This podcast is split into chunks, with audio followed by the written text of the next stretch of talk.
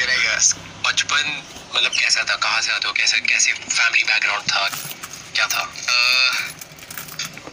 भाई बहुत बहुत हार्ड गुजरेला आपला